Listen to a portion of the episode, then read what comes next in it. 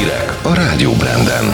Újabb országba lehet beutazni Magyarországról. Megrongálták a fővárosi állatkert egyik szobrát, nem sikerült az Everest meghódítása Varga Csabának, Varga Zalán vagyok. Köszöntöm Önöket, magyarországi híreinket hallják. Hétvégén is oltottak országszerte, szombaton 60 ezer adag vakcinát adtak be az oltópontokon és a házi orvosi rendelőkben. Továbbra is folyamatosan lehet regisztrálni, majd időpontot foglalni a védőoltásra. Jelenleg Pfizer, Sinopharm, korlátozott mennyiségben Sputnik és egyes oltópontokon Moderna vakcina is foglalható. Közben továbbja volt a járványhelyzet, előző nap 350 új fertőzöttet találtak, és 19-en haltak bele a betegségbe.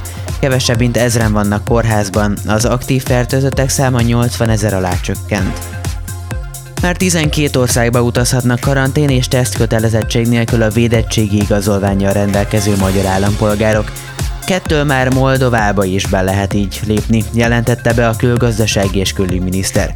Szijjártó Péter hangsúlyozta, számos országgal folyamatos az egyeztetés az oltási igazolások kölcsönös elfogadásáról és a szabad utazás lehetőségéről. Térkamera felvétel alapján keresi a rendőrség azt a fiatal férfit, aki megrongálta a fővárosi állatkert bejáratánál lévő elefántszobrot. Az elkövető szombat hajnalban piros festékszóróval fújta le a műemléket. A rendőrség a lakosság segítségét kéri. A férfiról készült képet a polisz.hu-n tették közzé folyamatosan vizsgálja a gyerekjátékokat a fogyasztóvédelem.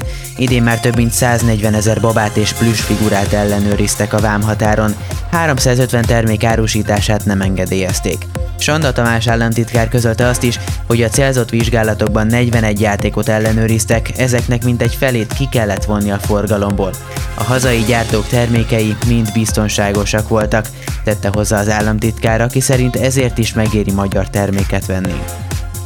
Lavina hiúsította meg Varga Csaba a csúcs támadását a Himalájában. Az erdély magyar hegymászó oxigén és teherhordók segítsége nélkül próbált feljutni a Monteverestre, a világ legmagasabb hegy csúcsára, de az erős és a hirtelen lezúduló hatalmas hótömeg miatt 8000 méteres magasságból csapatával visszafordult. Varga Csaba épségben visszatért az altáborba, és hamarosan hazautazik Budapestre. Átadták az ország első illatmúzeumát a Pannonhalmi Főapátság gyógynövénykertjében. A kiállítás betekintést nyújt az ezer éves Bencés szerzetesi gyógynövénykultúrába. Gulyás Gergely miniszterelnökséget vezető miniszter megnyitó beszédében hangsúlyozta, a főapátság sok száz éves termékeket vezet be a piacra, emellett komoly gazdasági erőt képvisel, hiszen 200 embernek ad munkát és meghatározó része a térségben az idegenforgalomnak is. Sorozatot indít a Budapest Bábszínház és a Budapesti Rendőrfőkapitányság. A Bábestek című kisfilmek bábok, színészek és rendőrök közreműködésével szórakoztató módon népszerűsítik mindkét hivatást. Az előadások fontos információkat, tanulságokat is tartalmaznak a fiatalok és az idősebbek számára egyaránt. A hat részes sorozatot a polisz.hu oldalon, valamint a Budapest Bábszínház közösségi oldalán teszik közzé. Időjárás. Hétfőn többnyire erősen felhős idő várható, csak rövid napos időszakokkal. A déli óráktól egyre több felé alakulnak ki záporok, zivatarok, helyenként jégeső sem kizárt. Az északkeleti szél megerősödik, hajnalban 5-11, délután 16-22 fok várható.